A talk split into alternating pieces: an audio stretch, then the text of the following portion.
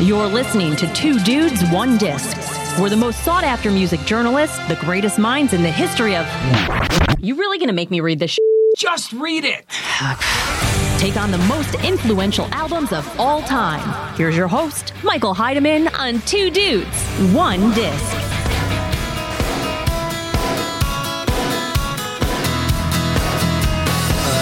Welcome in, everybody, to another episode of Two Dudes, One Disc. I am so happy to be taking on one of my favorite albums from growing up. This takes me back to the good old days of just being in college. No problems, no worries about to take on the real world. And there's no other person than I would like to take interventions and lullabies on with than the video magnate, the man behind the cam, and the president of the Nate Ruess fan club, Mike Pokryfke. What's going on, Mike? Oh, you know, not a whole lot. Just uh, jamming out to some format. Um, I, I will. I'm gonna push back on you a little bit because uh, you know I'm. I, I've told you before. I'm not. I'm not the biggest fan of the band Fun. I know. I thought you'd like that intro. Um, It's, hard. So Yeah, I know. it It's it's hard to say that. By the way, that, that's how they get you. You're like, I don't like fun, and then you immediately seem like a terrible person. But Uh-huh. we're talking about the band. But that's like so that's how they get you. You know. it's a little bit different. Uh, well, let's not give out too much away. Yeah. We are taking on Interventions and Lullabies, the first album and second release by American rock band The Format, produced and recorded by R. Walt Vincent, and it came out on October 21st, 2003. We're coming up on, what, 16 years Yeah. of this album, which Yeah. it makes me feel so old, but at the same time is so good because this was a great time for music, and I am constantly reminded of that. Yeah, yeah. I mean, this is an album that uh, definitely it stands out in, in that era, in in my opinion, because they, they get they came from the crop of like pop punk, emo, like all that stuff, uh, and then they came out with this kind of like straight pop rock album. Yeah. and it doesn't fit with. It's one of these things are not like the others, but it, there's a. It's just. It's got this production value to it that you wouldn't really associate with a band that's you know coming out of nowhere. Yeah. Um, but we can get to that in a minute. No, that's a really good point. Well, let's talk about this first song real quick. It's honestly one of my favorite songs of all time. Like, eh, if I needed to put a list out there, I know I'm gonna get a lot of haters on this. Let's say top 10 songs. This song would absolutely make it. I mean, it's just That's- fun. Uh, At least one of the best openers to any album. Oh yeah, ever heard. and that that's something that I mean, just listening to this album again to get ready for this, um, it's so unassuming the way it starts. Mm-hmm. There's no grand, and it's just the little drum beat followed by the littlest, like simplest guitar riff. Mm-hmm. Yeah. and it kind of just catches you off guard in a way where you're kind of like, oh, what's what's happening here, you know? And then what are these feelings that I'm feeling inside yeah, my it's, body? Mm-hmm. It's like it's happy, but not too happy, and I, I don't know. It's just it, it really grabs you, and I think that this song. I mean, if you've heard of the format, this is probably the song that Oh. hooked you. absolutely. Uh, which is funny because it's called uh, it's the first single, and the band's called the Format, which they both both those things to kind of poke fun at the idea of like what pop music is. Mm-hmm. Uh, they, you know, the, the, they're following the format of what a band, a pop punk, a pop uh, rock band is, and uh, the first single is this because this is the single on this album. They, they thought like this is the one that a record company would call the single. Yeah. and uh, it, and you know what? It is. It, it's You're spot on with that because it's almost they're the smartest guys in the room who often, uh, who uh, at the same time can play guitar and sing really well. And So when I was listening to this for the first time, this was absolutely the first song that somebody showed me. I remember it was at DePaul University with Sarah Walter, and she said, she said, "Hey, you got to check out this song. It's called the first single. It's by this band called The Format." And from the minute I heard those nice acoustic um, B and E strings being being plucked, I was like, "This is my band." I and then when Nate Ruess's voice gets in, I'm like, "Who? What is this high pitched Muppety kind of voice?"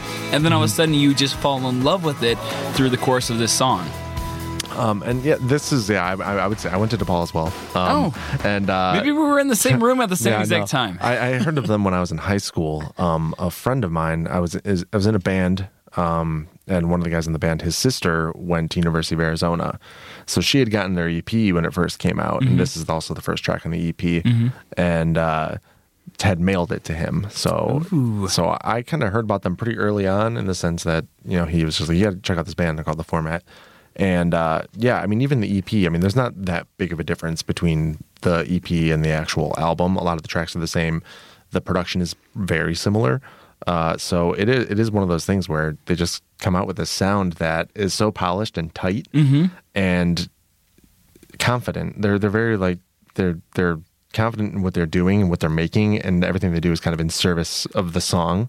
And it's kind of a no frills sort Yeah. of a feel to it. Yeah. And so it just kind of caught me off because everyone just seemed to be trying so hard at that time Yes. to have a song that just was straight musicianship and that's Mm-hmm. it. It really kind of it, it stood out at the time. Well, it's it's funny because I was looking back on some research of 2003 and what albums were coming out. I mean, that was uh, what is it? The Postal Service's Transatlanticism came out that same year. Wait, Death Cab? You mean? Oh, Death Yeah, Cab, Death sorry. Cab. See, uh, if anything, I was gonna say if Give Up came up in the same year, that's insane. but that's an insane uh, year. I'm making a mark to see if I will uh, edit that for all That's the fine. music snobs out let's there, let's or take it not, again. Let's or take it not. again. when uh, Transatlant- uh, Transatlanticism from Death Cab Cutie came out in uh, 2003. So now I can't even talk. So well, now we got to keep you can it leave in. it all in. Yeah. 2003 was such a great time for music. Like like you said, it was a, it was a lot of birth of the emo music, a lot of pop punk music, Yellowcard, something corporate, worthy bands. Straylight Run had the no pun intended, but a serious run going with their albums and the and the songs that they were putting out. And that first single that we just heard was released on radio on January 27, 2004, um, and then subsequently the format went on their big tours supporting Yellowcard and something corporate. So it's cool to see where it's going. But you know what? There's nothing to wait about. We got to get to this next song. Wait, wait, wait. Um, ah, see, and then the good thing about this album, it's one of those rare albums, interventions and lullabies, that you can listen to all the way through. Yeah, and everything is seamless. It's really well sequenced because I think this is actually one of the weaker tracks on the album, Mm-hmm. in my opinion. Not that it's a bad track. I really, I really like it. Um, but to me, it's kind of this mellow. Um, but it's you have to do something. You have to change it up after doing something like the first single. Yeah. And this is kind of a nice like transitional song to get you into the rest of the album. So it kind of lulls you in. Now, actually, um, this song i've never been a big fan of it on this album uh, but they have released an acoustic version of it on one of their later eps Okay. that i just love Yeah. and it's like just one of those things where just they switched it up a little bit in terms of the rhythm and it it really changes the way you you hear the song um, and I think a lot of that also has to do with the fact, like you were talking about before, Nate's vocals. Mm-hmm. Um, on the acoustic version, they really shine, whereas Yes. in, in this one, they're kind of it's processed, it's buried in the mix a little bit more. Um, but I, I mean, still, I love this song. Actually, this song was in an episode of Veronica Mars. Uh, Was it? It caught me off guard because at the time, like the format were uh, not really well known, and I was watching the show, and suddenly, like she's like in her dorm room and listening to the radio, and this comes on. This was one? It, man. Was it this, or was it, it might have been Malcolm in the Middle. I don't know. It was on one of those shows. They were in. They, they pop up every now and then. Actually, both really good shows Yeah, to be a but- part of. But it's honest. really disarming to hear the format just come on suddenly while watching TV. It's not a band you expect to hear. It is because, and, and the other thing about the format is Nate Ruess's vocals are so unique that Yes. it's like, boom, that's a that's a that's a format uh, song. And then it wasn't until Fun came out when I'm like, oh, the format's back together, and it's like, no, this is this new band, Fun, and I'm like, what? Yeah. nothing makes sense in the world anymore. Yeah, the, the one thing I noticed listening to this album, um, and this song may not be the best example of it, but in terms of Nate's vocals, he's um, all the vocals are him Mm-hmm. on the entire album. Uh, he does the ba- the harmonies, he does the you know multi tracks. Yeah. Um, As opposed to the robot that Fun uses. Yes, they yes. use a neighbor's robot that, that just comes out of the closet every once in a while and they go, get back to your But- job. but um, he does it in a way it doesn't sound multi-tracked. Like his voice, he has a really good range where he sings at a lower register and a higher register without it sounding unnatural. Mm-hmm. And so you'll hear him switch to being more like a bassy sound and then being more of a treble sound. And it's pretty interesting uh, Yeah. that he's able to do both and, and it sounds good doing both of them, and then also do kind of like the falsetto harmonies and stuff. And his falsetto, it's just so seamless with his normal voice that you almost forget that he's going into a different register or key. You're like, oh, that's just part of this beautiful tone that I'm hearing from this human being. Yeah, there's the, it doesn't break down or anything like that. Like when I sing it, um, it, yeah, it's it's interesting to to actually study from this standpoint, and it's it, especially when you know where he's headed. When you look at the music of fun, Mm-hmm. um, that's kind of the things that makes the format kind of um, fascinating to me. Yeah. Is that there's a journey here, and you can follow it pretty linearly Mm-hmm. in terms of how their sound develops over the years. That's right. And we're getting into our next song now, Give It Up, which I, is I love this song. Oh my gosh, for the third. You know, there's something about the first and third and often seventh song in an album that you're just like, wow. That's like, those are the pinnacle points because when you're switching around, you usually go one, okay, then to two. And then this for a third song, it, like you said, it kind of sets the bed for the rest of the album. It's like, we're not going to get too crazy just yet. There's a lot of good stuff to come, and this is a great way to uh, to set that that stage.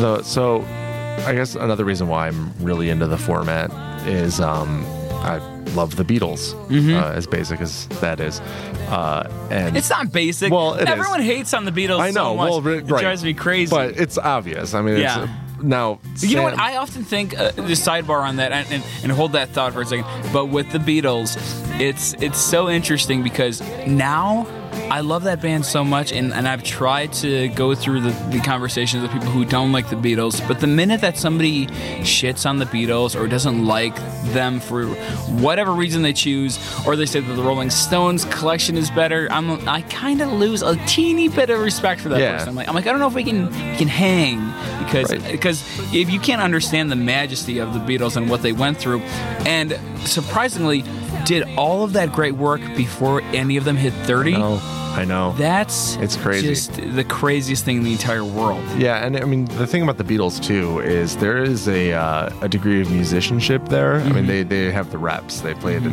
clubs every night for years before they became famous. Mm-hmm. And, and played to uh, just imagine playing to an apathetic crowd as the Beatles. You're, you're playing yesterday, and people are like, "Next, Mm-hmm. next, it's yeah. just like, come well, on. and that's and that's where um. So we talked about Nate Ruess, but Mm-hmm. um, Sam Means is the so the format's two people.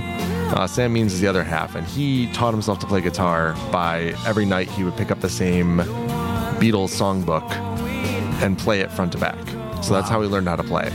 Um, so when you listen to this album, you definitely hear kind of a Beatles influence on it. It's a very, like I said, no frills. It's um, everything's service to the music, and that's, I mean, for this time, in terms of like that this scene of music, like emo, pop punk, all that stuff, um, which I wouldn't categorize the format as those things, um, but they came from those scenes, sort of. Absolutely. Uh, but this music, it's very layered and deliberate. And I've heard Sam say that it's almost like his limitations as a musician are a lot of like what crafted their sound. Because there's no ripping guitar solos, there's no the, no instrument really dominates uh, any of the mixes or any of the tracks. It all kind of flows in together into this one cohesive, well thought out, produced piece. Like even this song, there's like slide guitar Yeah. uh, and switches between piano, uh, keyboards, you know. And when you look at the actual album credits, it's like uh, they have some studio help, and then Sam does everything else, like all the instrumentation, and then Nate does vocals and hand claps. and uh, but I mean, it works. It, it totally comes together to, to form. Do they really, solid add tunes. hand claps on the That- album Yeah, on the album notes. It has Nate. Nate does the hand claps. so Well, you mentioned the band members and who's who's a part of it. It was Sam Means, Nate Ruess, Mike Shea, Don, Mm-hmm. Don Raymond, and Marco Buzzard.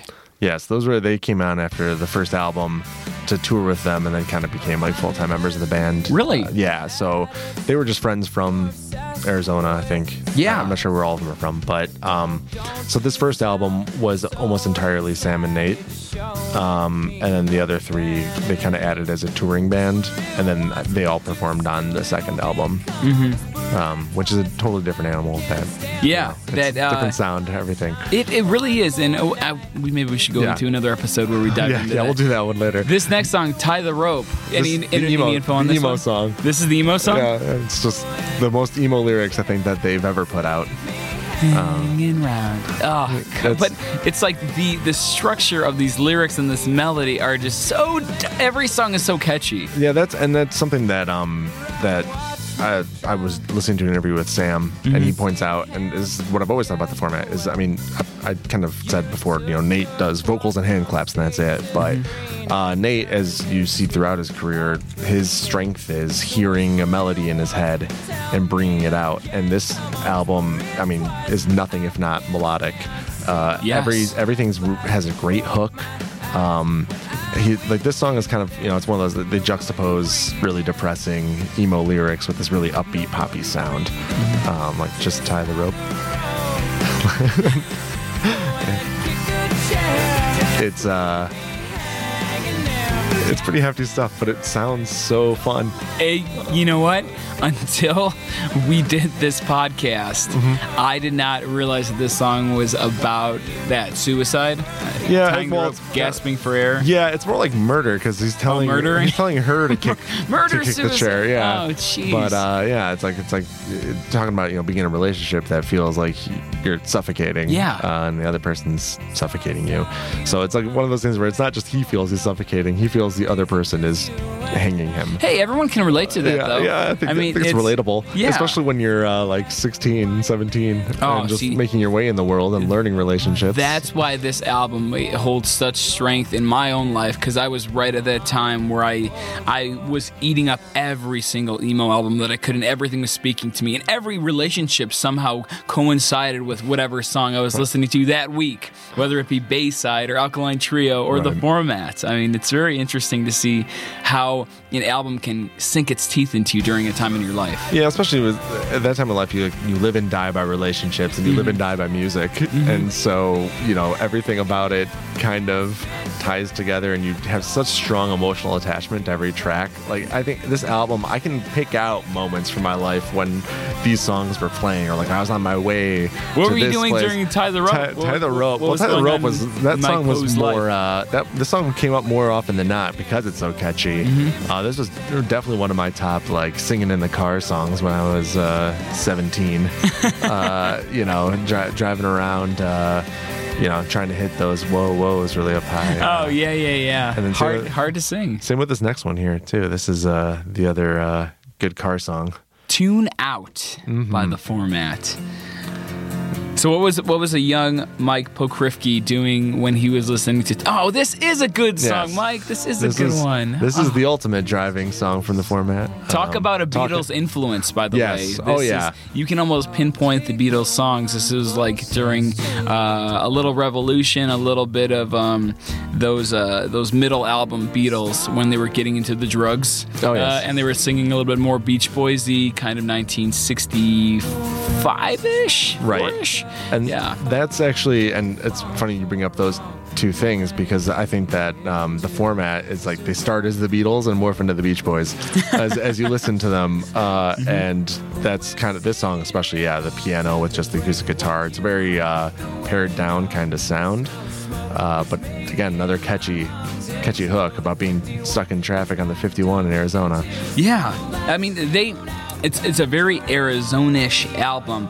In fact, um, before uh, becoming uh, the format in two, February 2002, Means and Ruess they had become friends uh, back in grade school and had started their first band, Never Gonna Score. Talk Yes. about another emo band. Released emo. the EP, The Byron Sessions and uh, we're in this also in the band this past year, which Yes. you know got some got some steam, but then it wasn't until the first single just dominated f- local Phoenix radio. They grew to sell over 100,000 copies in the US of their first album and then became like the Phoenix, um, I guess, like poster boys, to be honest, which I didn't know again until we decided to dive into this album. Now that I, I didn't realize most of the story behind the format until fairly recently. Actually, I, I kind of came in at you know later after they'd kind of gotten their start and kind of blown up nationally almost. Yeah. uh, it was like right before they kind of blew up nationally and see them on every tour.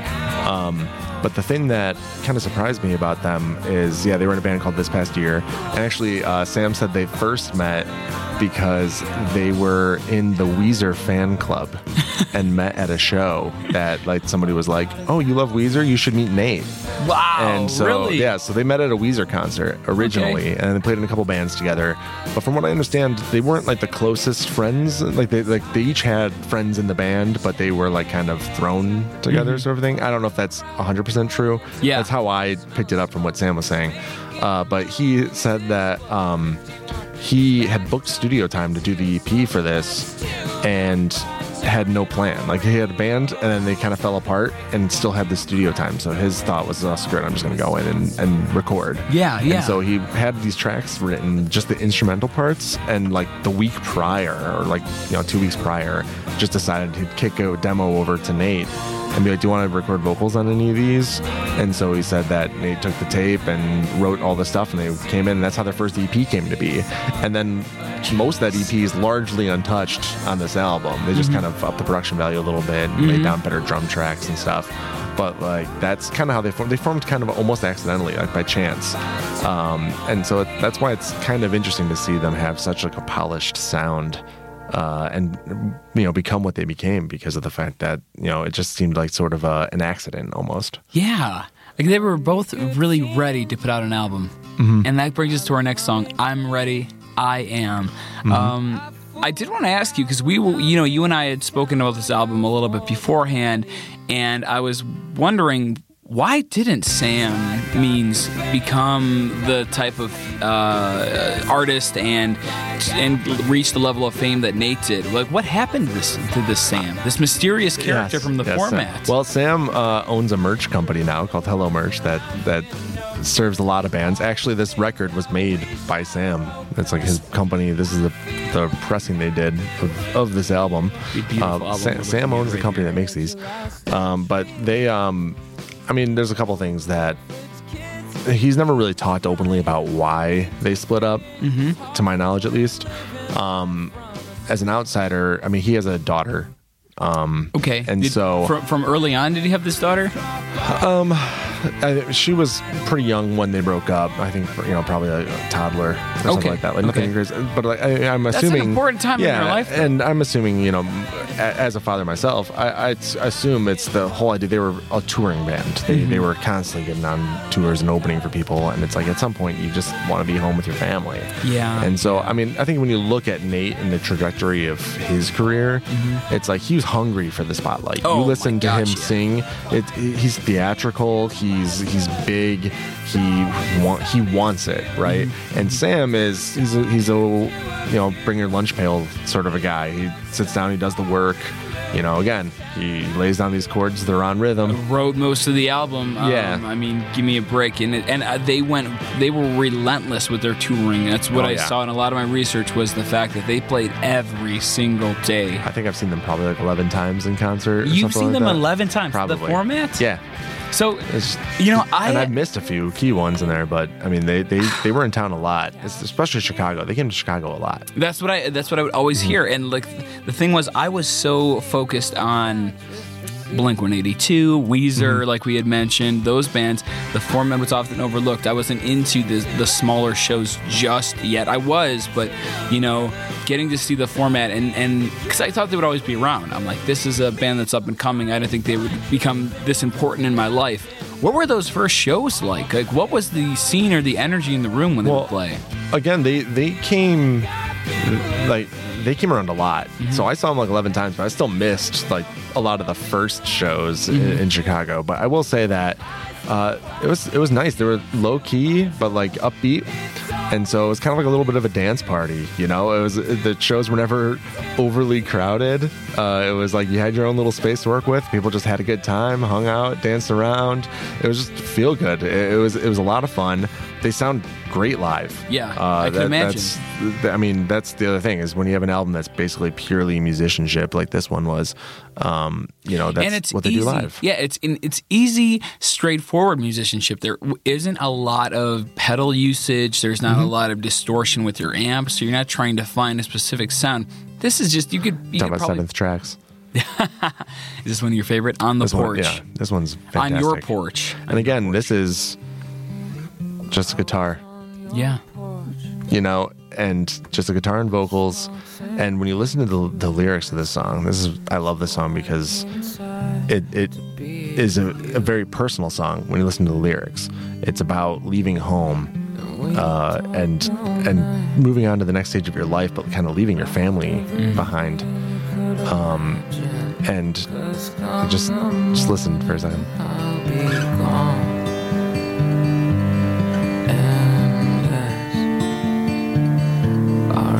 Start to close.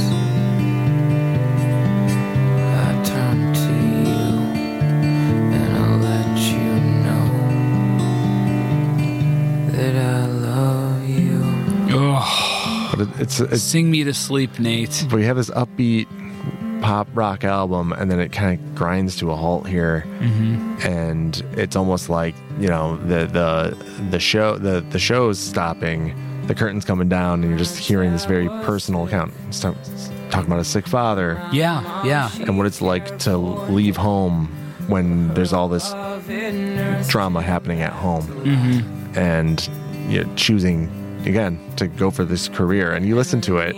Uh, it's coming up here a little bit but there's a great lyric in here where he says it's time to get out of the desert and into the sun even if it's alone uh, and really, at- really thoughtful, thoughtful, timeless lyrics. You, Right. You know, this could be easily a pop song, easily a country song, yes. And yet it just fits so well in whatever the format want to go by, a folky indie pop. Mm-hmm, and I mean, th- and again, again, this is like it comes off so personal, and you look at the fact that I said before, like Nate seems so hungry for the spotlight, and this is kind of like his active decision, like mm-hmm. I'm going to leave home, even though it's hard, and I'm going to make myself into something, mm-hmm. and uh, it's it's an interesting message, and and it, but again.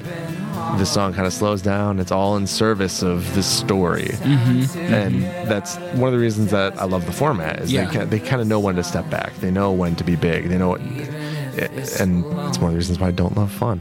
Uh, but we'll, we'll Well, wait. So fun, fun does have really, really sad songs. Mm-hmm. Um, if if you can look through all of the heavy production and drum beats and Right. uh, and horn Well, that's sections. the thing is fun, very talented. Mm-hmm. I mean, Jack Antonoff. You know, you just look up his credits and Yeah. see what he's done in his career. amazing, Um, amazing performer, amazing singer, um, a, a great way, a great person who looks at songs differently. Jack Antonoff and the way that he structures songs, and there's a lot that he can do with a song that might sound one way on an album, totally different live. Well, and the, the thing about the format that I think I think one of the reasons that they interest me more than fun is fun seems like a very united front. They're moving in a common direction. The format, I think their sound actually comes from the fact that Sam and Nate's sensibilities are kind of diametrically opposed to each other. So, like I said, Sam is I'm just I'm just here to play some music in the studio and write some songs, and Nate is I'm going for the spotlight. Nate is theater, Broadway. Nate is uh, you know I want to loudly stand on a rooftop and proclaim my love to this girl, and Sam is I'm going to write her a note and you know slip it to her between periods. You know, like it's it's, a great one way of those to look things. at it. And so uh, I think that together it, it kind of like creates this weird, like nice common ground where Sam's like musical sensibilities and restrictions in some ways uh, kind of box Nate in to like work within this like this arena. Yeah, Where yeah. then they just create these really thoughtful pop songs where you know fun is is a bit bigger and and the production's through the roof and all that stuff. And maybe that's why there aren't as many die-hard loyal fans to Fun as there are to the format. Right, fun plays big in an arena. You know, the format doesn't. That's and it's Even different Sam things. wouldn't be into that. He would Well, be so would he? I don't know. It's uh, that's that's the thing, and I mean, it, that's that's what I was saying before. Is like linearly, you look at the way the format's music evolves over time, and uh, where fun ended up, and then Sam's released a couple solo projects himself. Um, much in the vein of the format in the first single, he has an album called Ten Songs. Um, Look at and that. uh, it's, what a, what an interesting mind. Like you know, he he gets music. right, but he just doesn't care enough to name it. You know, it's it's crazy. So you mentioned a little, and that's by the way, Mm-hmm. on your porch. An amazing, an amazing song. It that's the kind of song you end your mixtape to your girlfriend with. that's for sure, for sure. Uh, this next one, this is called Sore Thumb. It's I don't really remember getting this far through the album, like really ever. I guess I I know Career Day I've listened to. Yeah, Career Day is but- one of my favorites. But We'll this is there. the first time I've really listened to the album all the way through, probably since 2003. Well, and then this song kind of comes out of again sequencing. We just had this like mellow, Mm-hmm. very barren song, and now we're full production mode. Mm-hmm. Um, you know, upbeat. Uh, this is also another kind of emo one, though. Actually, uh, Yeah, yeah. but but uh, this one is uh, again one of their actually most like popular ones. Actually, they, they play Really? it live at almost every show. okay. Um, and you know, it's one of the standouts actually, just in the sense that it's like one of the bigger songs on this album. Mm-hmm. Um, I, I don't know. I've always liked it fine. I, I, it's never been like my, one of my favorites, but I always enjoyed hearing it live and yeah. all that stuff. So when you saw the format of 11 times, Yeah. who'd you go to these shows with? Who was Um, your well- like good, your like format buddy? Who was your Sam? So- or was, who was your Nate? It was one of those things. So the first couple times I went with uh, my friend who showed me the format. Um, his name was Eric Wagner. I'll give him a shout out. Shout out Eric. Uh, but uh, he showed me the format, so we went to a couple shows together, and then you know I got really into them, and so I'd take other friends. Uh, there was another girl that was older that we'd go with who actually knew Nate, so Really? we'd go to a lot of the shows because she was going. So every time they were in town playing places, I would actually hit her up because Mm-hmm. I figured she was going. Um, so I met Nate one time through her. Uh, it was fine. Uh, well, you got you got to tell us that story. well, no, it's So weird because like she she knows him, and so like her thing was like, hey, you gotta be cool, man. Like, you know, don't freak out over this. Did she give you a pep talk And- bure Yeah, she, yeah. like, She took you to different she- rooms? So it was like- me and the aforementioned uh, Eric. Okay. And uh, we're going to the show, and she's like, just be cool. He's a, he's a normal guy, and he Mm-hmm. doesn't you know want to do the whole like fan thing. By the way, it's not like we're talking This is pre-show too. Freddie Mercury or like Axl Rose. Yeah, we're talking about Nate Ruess, who's who's just starting in the Yeah. format. And so like she's just like, you know, don't don't fan out on him because it was pre-show too. It wasn't like mhm. so it was like, you know, we met him briefly like for 10 minutes before he, before he came out. Again, yeah, nobody knew who he was. He was just standing in the lobby of the metro. Uh, talking to us, Uh-huh. but like, uh, so I'm just going, oh, hey, nice to meet you, man. And then uh, my my buddy's like, oh my god, I heard you guys for the friend, just like totally fans out on him. Oh man, he blew And it. So he, he totally blew it, and uh, so like he kind of like was like, "Cool, great, good to hear," and kind of excused himself. And I was like, "Well, that was the worst possible outcome for this." what was your fan, uh, your friend like? That was the coolest. I don't thing, know. Man. No, I think I think he knew we blew it.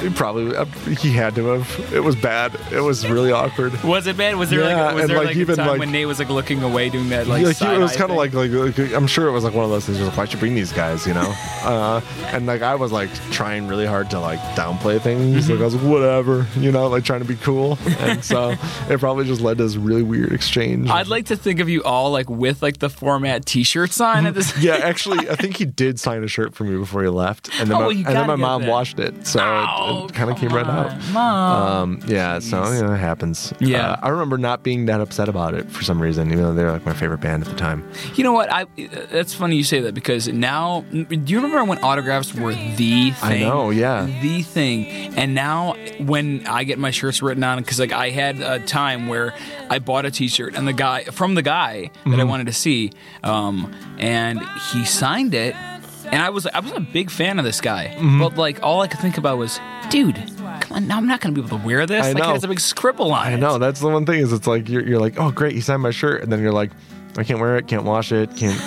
So like I yeah, I, I, I watched it. I was just like, Yeah, screw it. I at some point you're just like, I'm your the shirt. autograph. It's worth. It, it cost me thirty dollars. I t-shirts are so expensive now. They're so expensive. Yeah. But you, you probably met Nate before the the time of the selfie.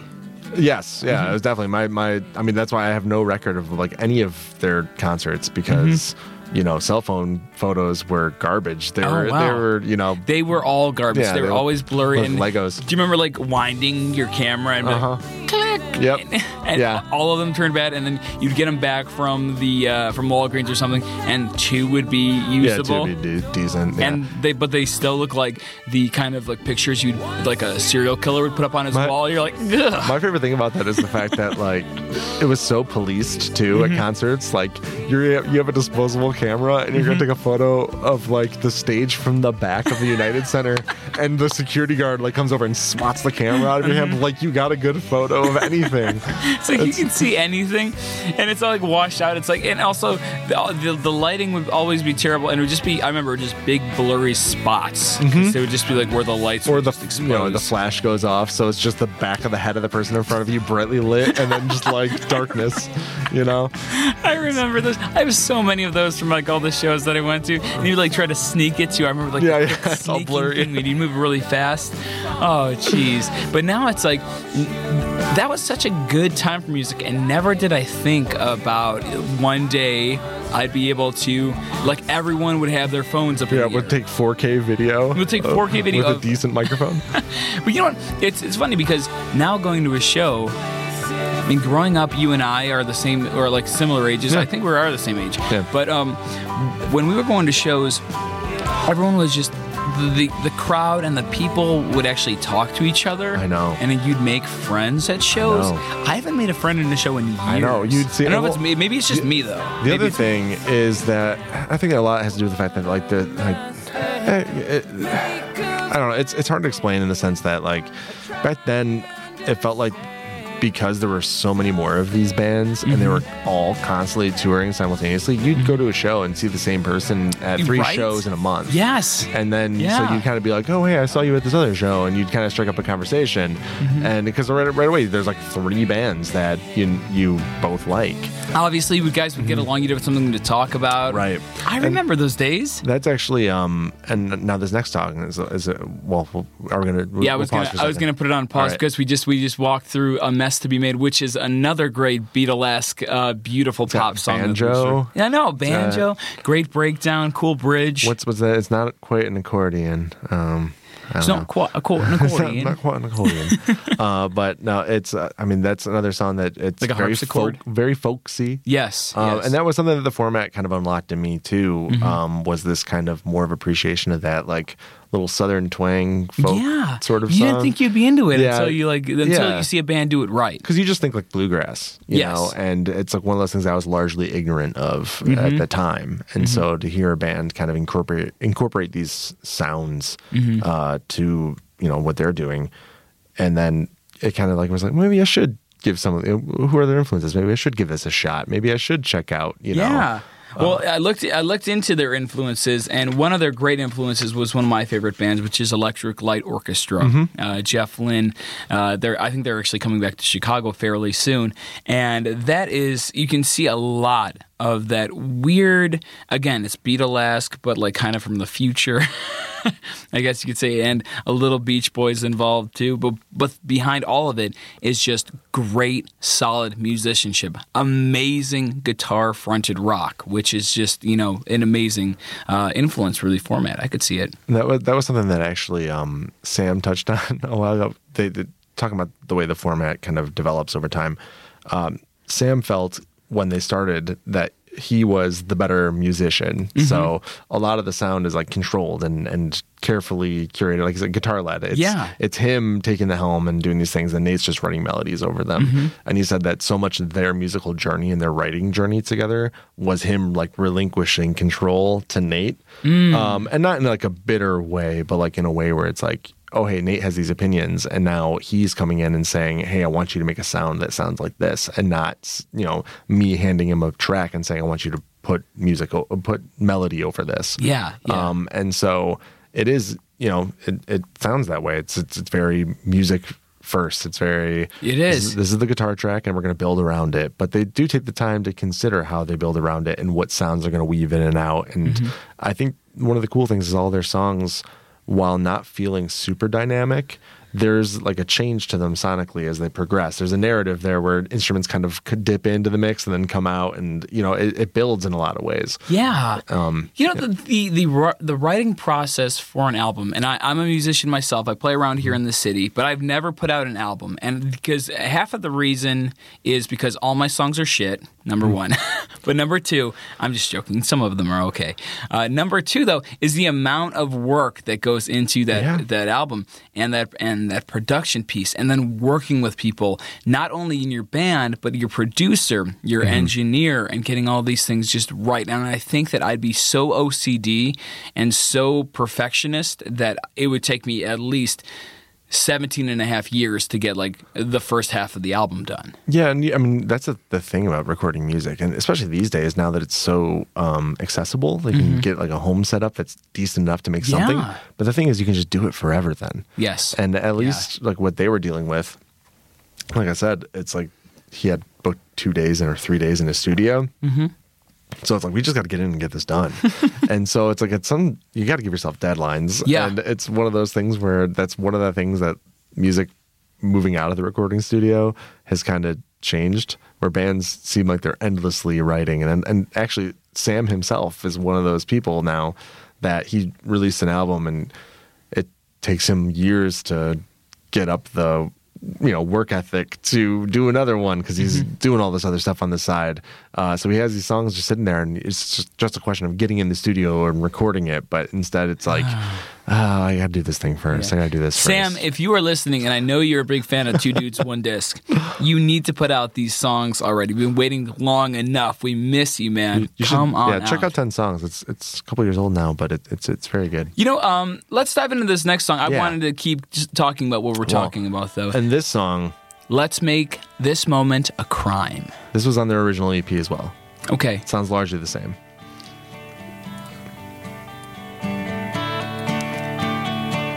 just gotta take our time. It's like nothing. I love how clean the vocals. Jeez. You know, it's like it's like his his notes and the how he hits everything so perfectly. It's like he never stops singing. Like he's his voice is the like sixth instrument in the song. right and that's actually something that um you know again vocals and hand claps Vocals and hand claps. he he is an instrument um and I I think his voice is very um emotive it's he it's not whiny it's Mm-hmm. whiny-ish it's a little whiny, it's yeah it's like But one it's of those things where it's but it's like it's doesn't like a pleasant whine. yeah he's not whining at you Yeah, he's not. He's not. I mean, I was re-listening to a lot of old, and I know I'm gonna get a lot of hate on this too, but I'm gonna just come out and say it. I was listening to Guns N' Roses the other day, and some old Guns N' Roses, and Axl Rose. It sounds like he's whining at me now. I think I'm, I'm over. Like, there's months when I'm like, yeah, this is rock and roll. But there's sometimes when I'm like, God, man, his, how did this band get so famous? If it wasn't for the Slash's like seriously insane guitar solos. Mm-hmm. That guy's voice is just, it- you know, you gotta you gotta do a right kind of balance, and, and he does a right kind of balance, Nate. yeah I, I would agree i mean it's again it's at the time everything was whiny um That's true. so That's, it was that's a really good point. it was one of those things the, where the birth of step back. screamo was happening. yeah i know that's the crazy thing is it's Do you have any favorite screamo bands? Scream. Well, see, favorite. That's a hard one because I didn't. I listened to a lot of it, but again, it doesn't last. Like True. it's one of those. It was one of those fads. Mm-hmm. Where I mean, I guess if you would qualify brand new Oh, as okay, screamo, brand new. they Yeah, do scream, but that. it's not like this. It's not central to their music, but they do scream. Mm-hmm. Uh, they're probably my favorite of that era, like Taking Back Sunday. Oh my gosh, yes. Which they're kind of again less less on the screamy end of the screamo movement. There's a lot. Taking Back Sunday is one of the most surprisingly awesome bands that I've seen in the last 15 years. I mean, Really? See, listening to their albums, I wasn't that much on board. Seeing them live, I was like, I'm in 100%. Oh, I saw them live early and they were so bad. Oh, really? They Yeah, weren't, like, so I'm really glad they turned that it? around. They were, it was one of those things. They were one of those bands that you'd see and you're just like, why am I here? You know, they were really- like like early Fall Out Boy live was terrible. Mm-hmm, I don't know if you went to any of their early shows. Late Fall Out Boy is actually not too not much different. Really? actually. but, but you know, there was a time when, Fall- I, Fall Out Boy was like my go-to band for Yeah. years and years, and seeing them at the Metro, I mean, there's something about the energy that even if they would have screwed up and they just like would have played all the wrong songs and all the wrong notes, it was just the time for music. Yeah, To yeah, it was there. a it was a good show. It's just they, they didn't sound It's a really good show. Yeah, it was. Whereas the again the format sounded great live. Um, Yeah. and actually, you know, you talked about like seeing them live. Uh, one of the things that was interesting about the format is they wouldn't often like tour with the same bands. Mm-hmm. Um, I saw them with Motion City Soundtrack. Hmm. Uh, I saw them with. Uh, they did a tour with like All American Rejects and something corporate towards the end there. I missed. That's one of the shows I missed because I wasn't going to pay that much money to see a band I'd seen a bunch a bunch of times. uh, but uh, one of the bands they played with pretty frequently was Anathallo. Oh yes, yes. They're from Michigan, and um, but they they were kind of they were an interesting sound for sure. They were way more mellow and like meditative music. Um, but that's notable because the third member of Fun is from Anathallo. Uh, the one I forget his name. uh, Andrew Dost. Andrew Andrew Dust. Yes, Yes. that's it. Um, yeah, he was from Anathallo, and I I discovered Anathallo through the format, and they they were amazing live. oh And my so gosh, I can imagine. I got all their albums and like really got into them, Mm-hmm. and like so it's like the format in Anathallo. I'd go see Anathallo at Schubas. I you know like it's one of those things. It's like th those are my bands, and then Fun killed both of them. No, Oh, that's that's not how it happened. the fun but died and made everything die. Well, this is Career Day. Yeah. We were both mentioning that we're both fans of the song. This We're is still into this probably my favorite format song. Um, and actually, interestingly enough, of all the time, they've only played the song live once when I've seen them. Really? maybe twice. Okay. maybe I'm misremembering. The the other show that I really like stands out to me in memory in, in terms of the format, because they played with Anathallo at the Metro. That was one of the ones that really stood out um, because they kind of shared the stage and both played the whole night, and it was a ton of fun. That's so cool. Um, they did another show in the suburbs here where um, Dr. Manhattan opened Oh for my- them.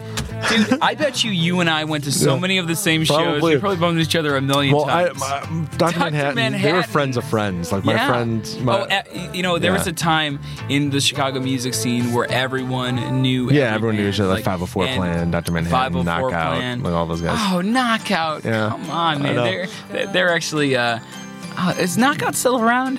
Uh, How you- about Punchline? Do you remember Punchline? I remember Punchline.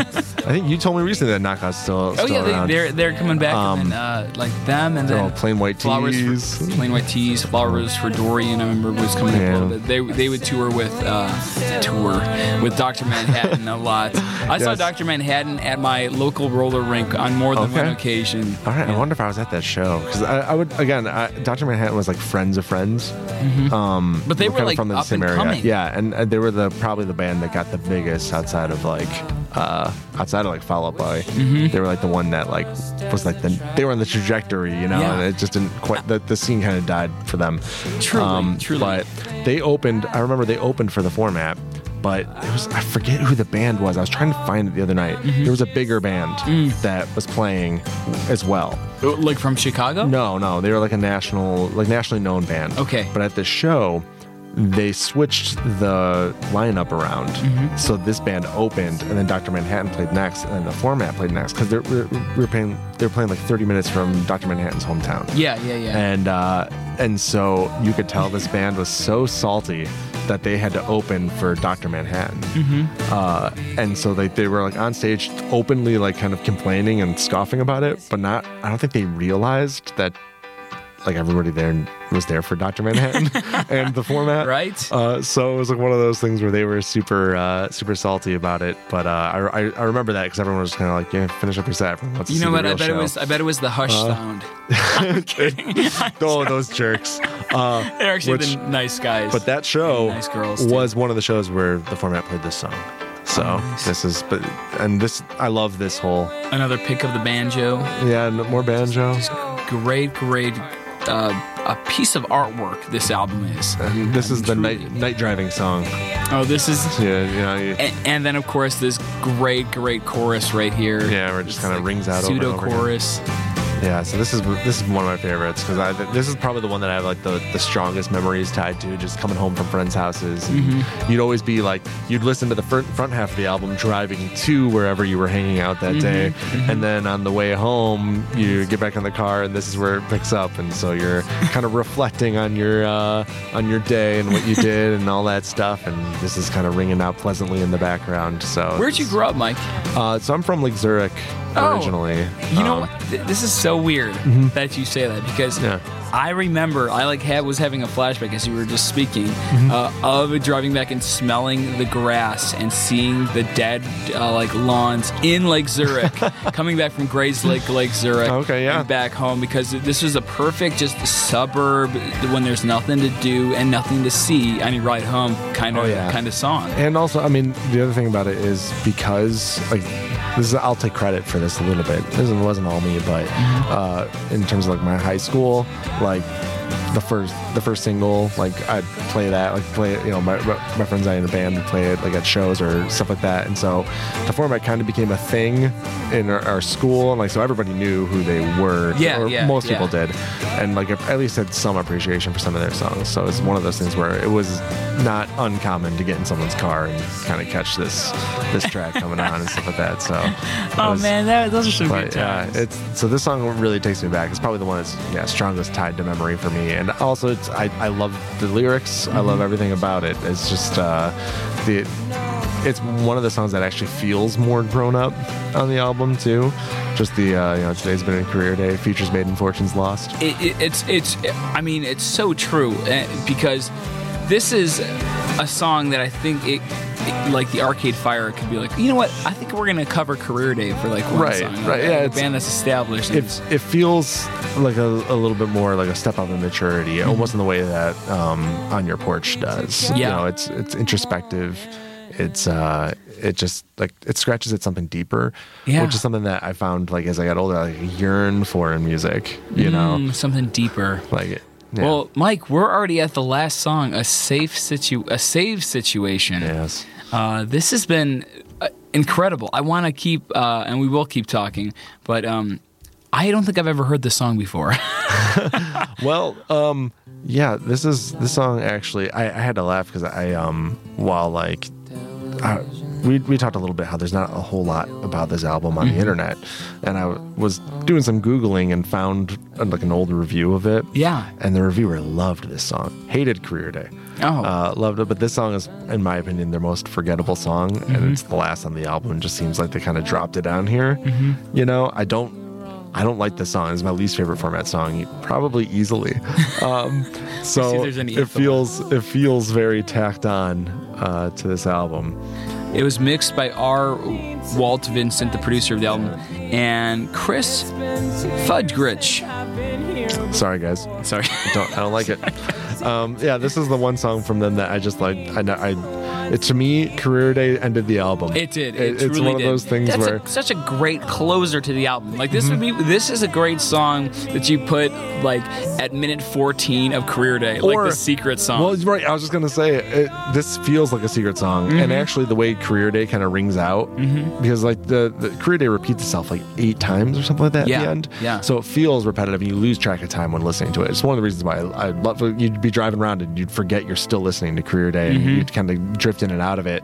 Uh, and so it always felt like a. Uh, this song always felt like a secret song because Career Day kind of like takes you out of the album nice and slow and then this song kind of builds in from silence and there's like highway sounds and stuff but um it's a short little track and again like it always just kind of felt like it wasn't actually part of the album. Yeah. so i, I never really appreciated it. I should probably give it a fair shake to be honest but uh it, i don't know it, it never really grabbed me. But the rest of the album I, i've listened to over and over again. This is like i'll, I'll get to the song and just be like yeah let's just go back to the beginning or switch to the next album or something. So Truly, one of the best albums of 2003, if not ever. And uh, Mike, this has been a total pleasure. I do need. I, I have so much more to talk to you about. We need to come back and do Dog Problems. I love Dog Problems. Um, that's it, it's an amazing album. Uh, with Dog Problems, their next album that came out in 2006, I actually quit a job because of one of their songs on that album. oh really which one Yes, uh, it was the song, and tr- and tell me if I'm right. I hope it's not a fun song, but Uh-huh. I believe it is on Dog Problems. It's um the uh, the lottery. oh no that's a fun song Oh no no not the lottery. Um the compromise no no it's I think Oh, it's right. maybe it's called Life is a Gamble. Oh, the, Uh, the, so yeah, you're you're. This is actually something I, I was telling you about the other day. Um, that is a fun song as well, but it's a song that um, on Fun's first album, I told you like I gave Fun a, sh- a shot, Yes. and I listened to it, and there were like maybe three songs that I was like, all right, I do really like these songs, you know, but I don't love the rest of it.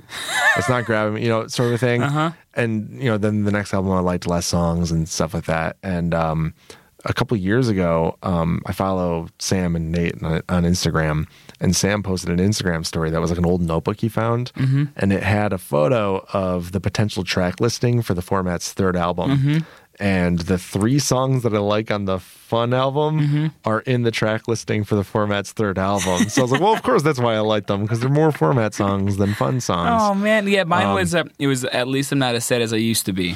Oh, that's that's yeah, that's the the that's on Dog Problems, right? No, no, that's Yeah, not, no, no, that's that's fun. Fun, That's Aim the first, Ignite. yeah, yeah, Aim and Ignite, yeah, Great, yeah. great song. I know, yeah. They're not all bad. well, and the funny thing about the format is they have so many songs about record labels and like the Oh, being, yeah, being in a band, and it's really funny because they didn't do much. They they recorded two albums. That was it. They were EPs. they were in and out. 2003 to like 2008, maybe. Mm-hmm. Like like Dog Problems came out in 2006, and then they were kind Yeah. of like I guess dropped from their album. Like it, it says Yeah, like they- nobody they got- knows really what happened. They got dropped by their label right before Dog Problems came out. Like they'd finished, they Mm-hmm. recorded a lot of it, and the label heard it and hated it, and Yeah. dropped them.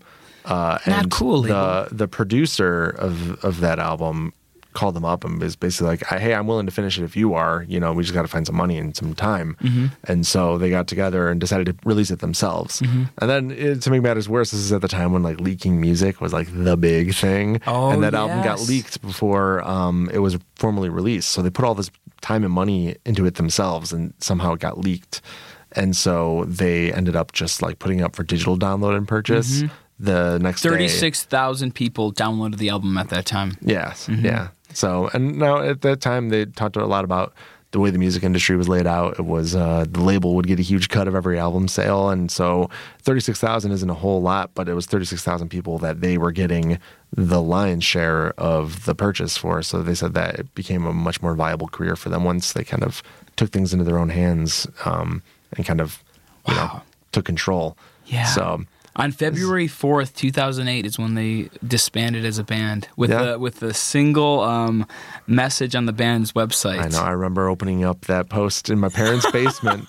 I was home from college Oh, and uh, on my laptop. And the weird thing about it was, I remember I was sitting at like a table that I never sit at. Like I had like a laptop. Oh, something was up, and it was like something I was, afoot. Something it was just something like I I just happened to set up my laptop in a spot I don't normally do, and Mm-hmm. then I got this like alert that there was a new post on there, and I opened it up, and it's you know No announced that they're way. not a band anymore. And this is actually they You never sat in that spot again. this is yeah, off the heels of their last tour, uh, which was an incredible show. They played the Vic for that tour, and like they Reubens Accomplice, Steel Train opened for them. wow. Um, so, and so was Jack in Steel Train yeah, at the time? yeah, too? Okay. Jackson Steel Train, and uh, so they opened for the format, and the show was amazing. Like Mm-hmm. they they went all out, and uh, and it was so fun. And I just remembered like leaving that show being like, it's gonna be like this forever.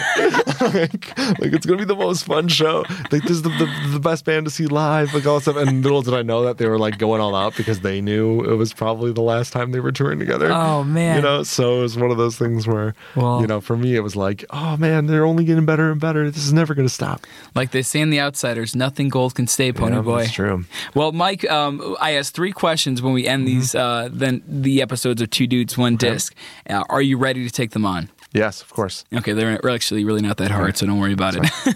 um, so I need to know, eh, out of the format's very small discography, Mm-hmm. uh, what is your go-to karaoke song by them? Oh, that's hard. Um, I would say, I mean, I'll go with the first single. Mm-hmm. Um, mainly because that, that was the song that I would play live with like my friends if we like were playing shows or if we're practicing. It's also the song that whenever I pick up a guitar, I warm up with Yeah, the opening yeah. riff of it. It's like and then often, like you see people, like if people like perk up and they're like, "Oh yeah, yeah, yeah. like- usually someone's like, yeah. me, you I'm like, I'll spare you the rest, but you know, it's like a the the way you move your fingers when you play that opening riff feels Mm-hmm. good, and so like I sing it a lot, I hum it a lot. If I were to sing something in karaoke, it'd probably be that one. All right, right on. You already mentioned, you already uh, answered the 2nd Mm-hmm. one, which is um, have you ever met the person or Yes. what was your experience with them? But I wanted to know what was going through your mind. Like, were you really happy when you were meeting Nate for the first time? Have you ever met Sam? Oh, it was uh, so. Uh, I'll say this. Um, I like, especially at that time, I hadn't met a lot of musicians Mm-hmm. or anything like that. So it was like this otherworldly experience, right? Like, oh man, I mean, How old were you? I would say 16. Okay, okay. Uh, that would probably be about right, 16 or that 17. 16 is the like Um, geekiest you can yeah. I know. people. Because well, you're like just kind of like getting your license and out in the world a little bit. And, Mm-hmm. I'm a man. And like it was like probably like probably one of the first five times I like went to a show without like Whoa. somebody like my older brother who was six years older than me or something like that. Like it was like the first time like I drove like with friends Mm-hmm. to Chicago. Not the first time, but like one of the first like three or four times Mm-hmm. that like drove to Chicago alone with friends. And like it also was a cool experience because that kind of became like the blueprint. Like I started going to a lot more shows because like we had so fun and it went so well. Yeah. That like it became it kind of opened up this world of like we're gonna go every weekend, you know, and we're gonna who's at the fireside It's gonna stay like Who's this Yeah, it's gonna be like this forever. Yeah, yeah. Asked me the last time I went to a show, uh, but uh, the uh, I met Sam. So like I told you before, like I was trying to play it cool for Nate. Like it wasn't whatever. It's not a big deal, you know. It's sort of a thing. And then at a different show, at the end of the show, um, I had my ticket stub, and I had Sam sign it. He was up on stage, and just like they ended, and again, he's just standing there taking apart his own pedal board on Yeah. stage after they finished. So sort of a thing. humble, Sam. And so like you know, there's a few people hanging around chatting with him, and I'm like, hey, you know, you si- can you sign this? We're like for being like like yeah, whatever. I'm not, I'm not impressed by Nate. Like Mm-hmm. trying to play it cool. Like meeting Sam for me was like, here here you go, Sam. Like this is the cool because again he played all the music. He was the guy that like the guy that like He's the mind behind the, the, yeah the majesty. and I've I've always kind of like gravitated towards the like the silent like like because I'm not. Oh, It's yeah. like you know that's I've always gravitated towards like the the silent like stern creative type. like it's like I, yes. like I respect that person because they only respect they they only uh, express themselves in in their art. You know, and so Mm-hmm. For him like meeting him was like whoa what is that? So I met him like one time. Mm-hmm. Nate I probably bumped into like twice, but. Uh, hey, you that's know, pretty awesome. Yeah, so that was about it. And and you had to see them at the height of their fame too, which is yeah. really cool. Yeah, it was really cool. I mean, it's it was kind of cool to. I mean, again, we we talked about Fall Out Boy. Like those are the two bands that like, you know, I got to see kind of go from almost nothing to a big thing, Bigger than you life. know, to to randomly coming across their songs in public to then you know Fall Out Boy you hear in arenas now, and you hear fun. I mean, you hear fun in arenas too. Mm-hmm. So it's like one of those things where it is interesting. Like you know, you hear people talk about fun and you hear their songs places and it's like one of those things where I'm like hey I met that guy when he was you know a scraggly uh, guy with uh, dirty long hair you know basically living in a van uh, you know met him at the metro and really freaked him out and love it you know so And then they're asking for your autograph. They're like, "Cause Yeah. you met him one time." Oh, sure. Uh, that I, I love it. I love I love hearing these kind of stories because these are some of the fan the, the bands that I grew up with. Um, finally, you're a little bit older now. Mm-hmm. You uh, have a little wisdom underneath your belt, and you're cool as a cucumber when it comes Mm-hmm. to meeting these celebrities. So, if you can meet Sam and Nate, what question would you ask them? Oh man, um, that's hard. I mean, again, I, I said before that like I really identified with Sam when I was a fan, and now like I have kids and Sam has a kid, and his priorities have totally shifted mm-hmm. in a way like this seismic shift towards family and building a life and sustaining yourself mm-hmm. in a way that my life has shifted. I don't do music anymore. I have no aspirations of being a touring musician, stuff like that. Whereas Nate went so far the other direction. He's now a nationally known, big name in the music world, you know? Yeah. And so it's like one of those things where like I almost feel like I have nothing to say to Nate in the sense that it's like He well, sidebar. He does have a kid now. Oh, really? I He, did- does didn't have know a, that. He does have a little daughter. I did look that up. I had no idea. See, I haven't kept up with him at all because of it. Yeah, he um he has a little daughter that is named something. Oh, here it is.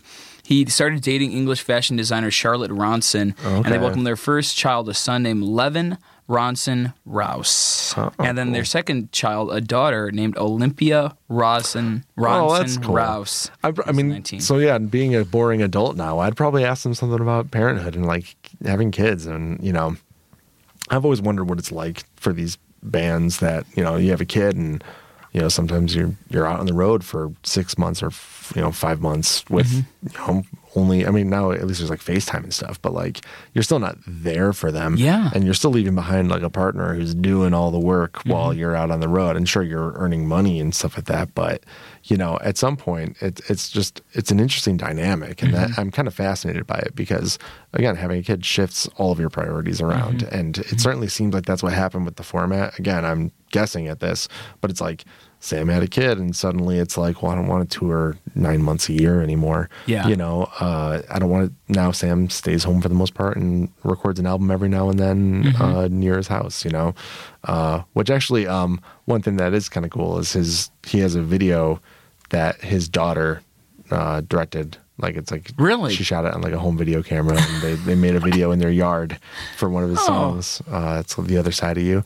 Um, so it's worth kind of checking out. But it's like it's fun. Like he has his little partner in, in crime, you know, and so it's like interesting to see that kind of shift from like the music to his family, sort of a thing. And so I'd probably ask you know questions about you know how how did your life change when you had a kid, Mm-hmm. you know, and basically you know, it's pretty obvious for Sam how it changed. But Mm-hmm. and so I guess I'd probably ask it to Nate now because he's still now in this position of fame. Hasn't he? Well, he hasn't done anything for a few years. Yeah. So maybe He, the he had a solo. He did a solo song. he did do the It solo wasn't as successful as. and that one song but- with with, Pink. He did Yeah, too. yeah, he did. That. He's, he's everywhere, man. Yeah. it's, it's crazy. Yeah, well, I like that. So you'd ask him to babysit. You'd Yeah, be like, yeah. Sam, I'm really busy. Yeah, I'm really, you really busy. Sam. Like, I'm gonna go. I'm gonna go on tour.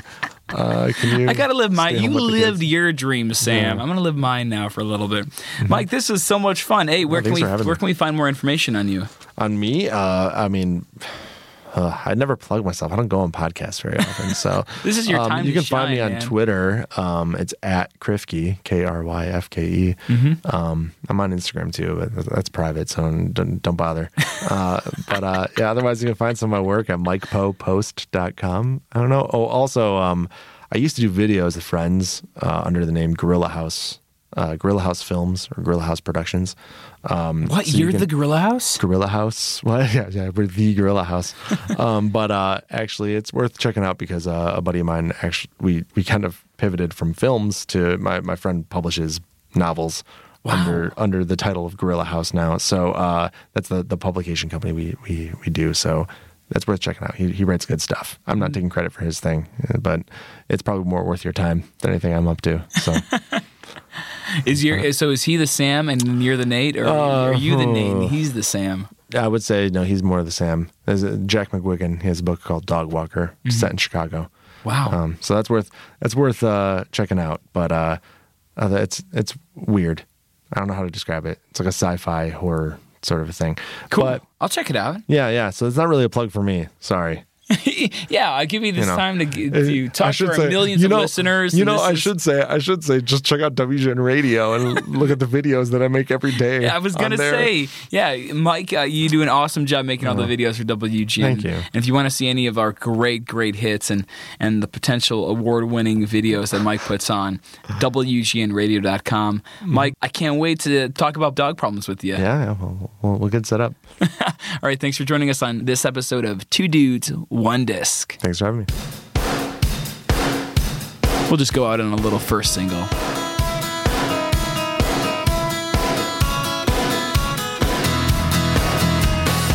See you next week.